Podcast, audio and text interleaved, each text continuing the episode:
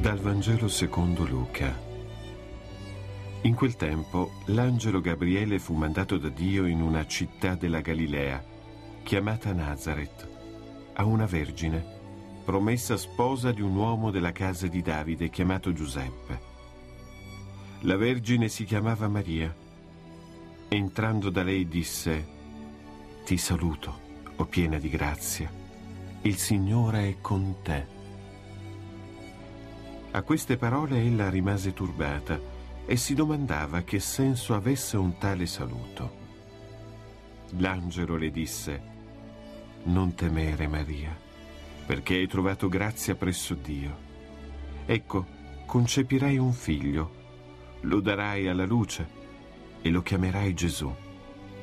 Sarà grande e chiamato figlio dell'Altissimo.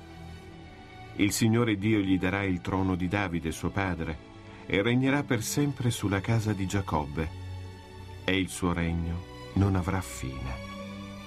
Allora Maria disse all'angelo, come è possibile?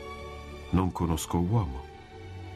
Le rispose l'angelo, lo Spirito Santo scenderà su di te, su te stenderà la sua ombra la potenza dell'Altissimo.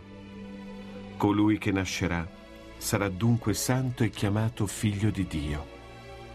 Vedi, anche Elisabetta, tua parente, nella sua vecchiaia, ha concepito un figlio e questo è il sesto mese per lei, che tutti dicevano sterile. Nulla è impossibile a Dio. Allora Maria disse, Eccomi, sono la serva del Signore, avvenga di me quello che hai detto. E l'angelo partì da lei.